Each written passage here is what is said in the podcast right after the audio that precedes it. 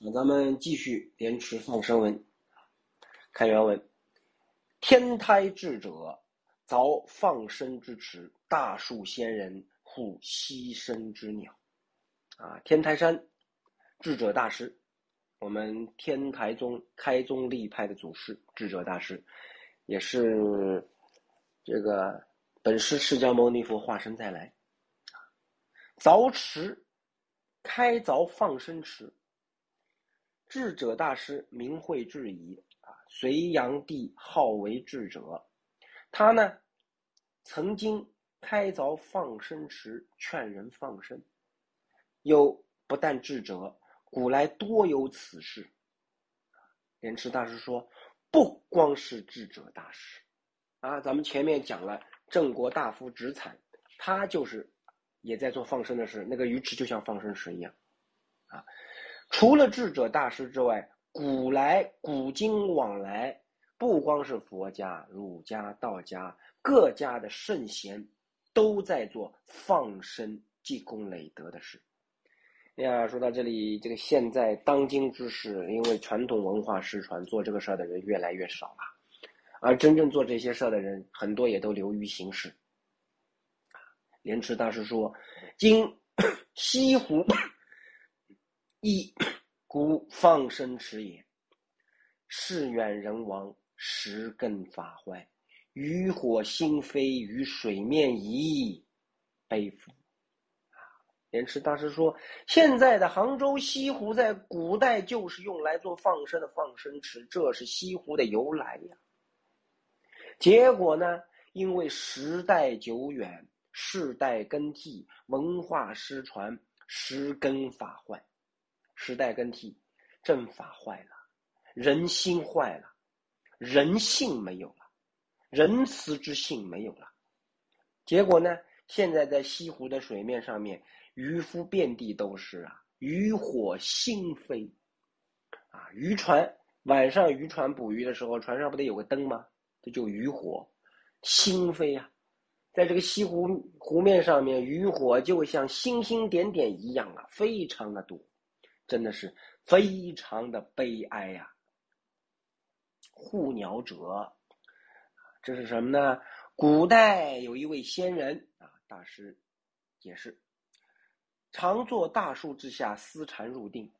古代这位圣人，在大树底下思禅入定，修禅定。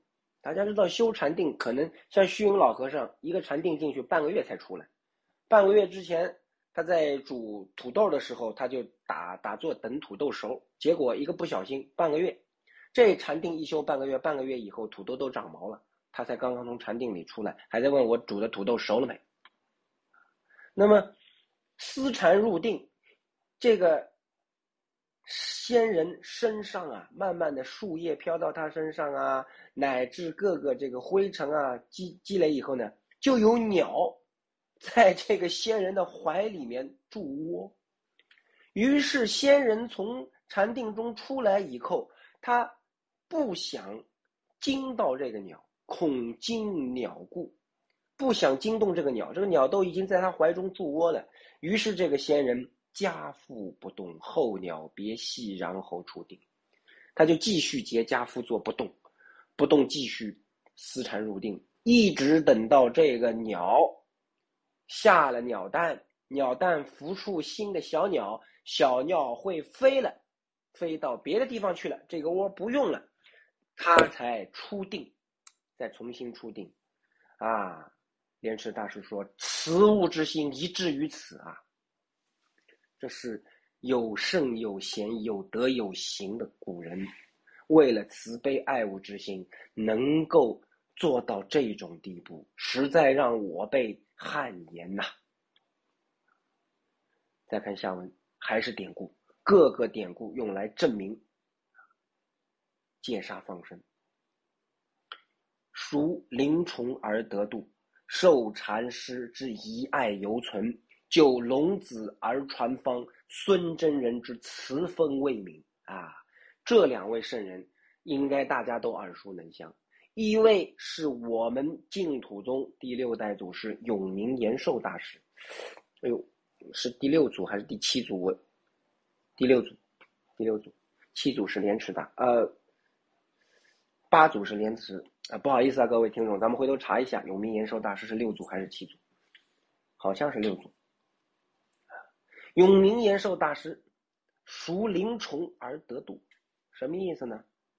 永明延寿大师他在吴越王那个时候呢，在杭州做库吏的，管仓库的。呃，仓库保管员，但他这个仓库呢是县里面的仓库，管库营的，不是一般的仓库。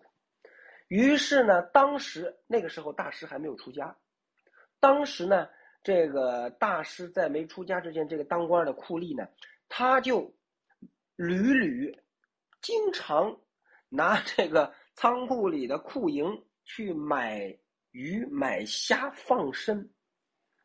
啊，后做坚守自盗，法当弃市。后来这个事儿东窗事发，知道了，库银拿没了，去哪儿了？买鱼去，买虾去，干啥去了？买了鱼，买了虾，不是自己是给放生了。按照这个坚守自盗这条律例呢，永明延寿大师当时应该被处斩，啊，五十散客在这个市集处斩。当时吴越王知道这个事儿以后，听说他是放生，他很好奇，他就。关照行刑的人，啊，就是监斩官。你看一下，如果永明延寿大师在行刑的时候临危不惧，啊，那你就回来告诉我。结果呢，师临死地面无其容。结果呢，啊，这个永明延寿大师快要被斩首的时候，完完全全一点点悲伤都没有。为什么他救了那么多生命，他觉得值了，啊，没有任何悲伤的气容。这个监斩官就很奇怪，很惊讶，就问永明延寿大师：“吾于库钱毫无私用。”大师回答他说：“我这个库银我又没自己用了，净买放生命。我把这些库银拿出来。”啊，买了鱼虾去放生，这是利国利民，希望风调雨顺，为皇帝积德，为吴越王积德呢。而且我救的生命莫知其数，救了多少我已经数不清了，太多太多了。今死，晋升西方极乐世界，不亦乐乎？今天你们要斩首我，那就杀呗。杀了我以后，我直接往生西方极乐世界，这是开心的事儿。我为什么要悲哀？我为什么要悲伤？没必要悲伤啊。然后呢，监斩官就把大师这个话传给了吴越王。吴越王听了以后，啊，下令把永明延寿大师放了。大师被放之后，于是出家为僧，修禅理菜。那李忏啊，大师永明延寿大师是我们法眼宗第三代祖师，禅宗的，也是我们净土宗第六代祖师。永明延寿大师修禅理菜，得无碍辩才，啊！大师涅盘以后，有和尚到阎罗王那边，有僧入冥，啊，也有典故记载的，不是僧，是一个在家的这个修行众。结果呢，这个僧人到冥府，到阎罗殿，看到阎罗王时不时的啊出坐礼一僧像，阎罗王呢，经常离座。旁边墙上挂着一个出家人的图像，他呢经常给这出家人图像呢当着这个图像就礼拜。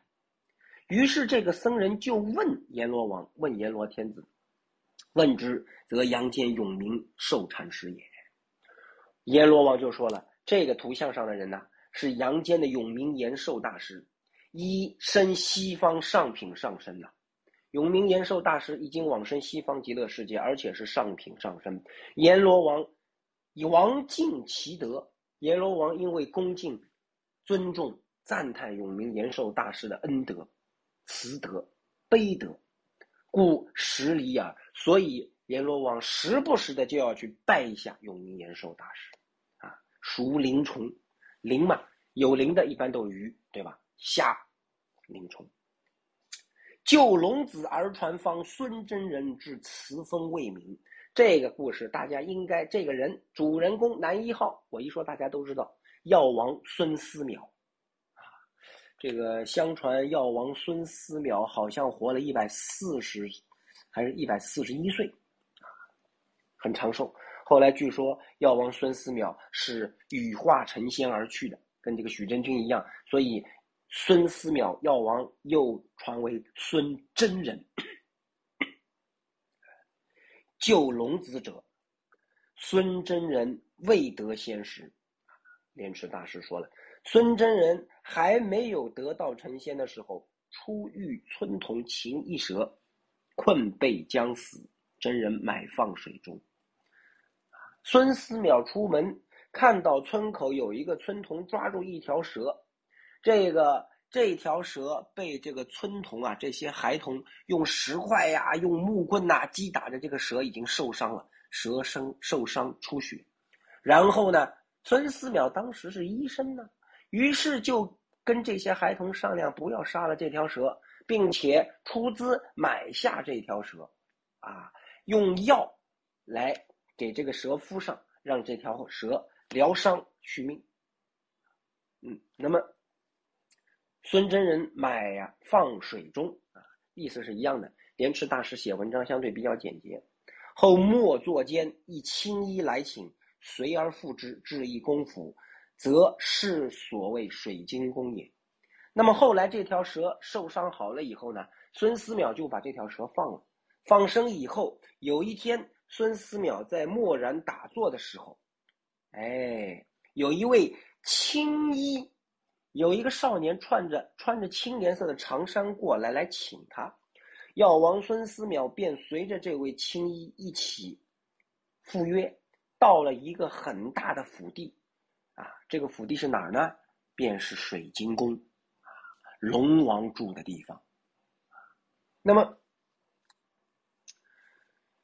王者言至上座曰：“龙王呢，就把孙思邈请到上座，并且告诉他说：‘小儿左者出游，非先生则即死矣。’什么意思呢？龙王就把孙思邈请为上座，告诉他：‘啊，我的孩子出游，龙子龙太子出游，如果不是……’”孙先生，你救我的孩子，我的孩子几乎就没有办法活命啊！于是设宴款待，并且给孙思邈种种珍宝作为答谢。结果呢，真人辞不受，孙思邈婉言谢绝，通通不要。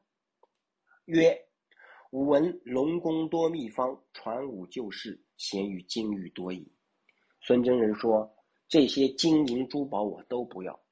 我听说龙宫有很多秘方，啊，救人的医方、医学秘方，是否可以把秘方传给我？传给我，我可以救度世人。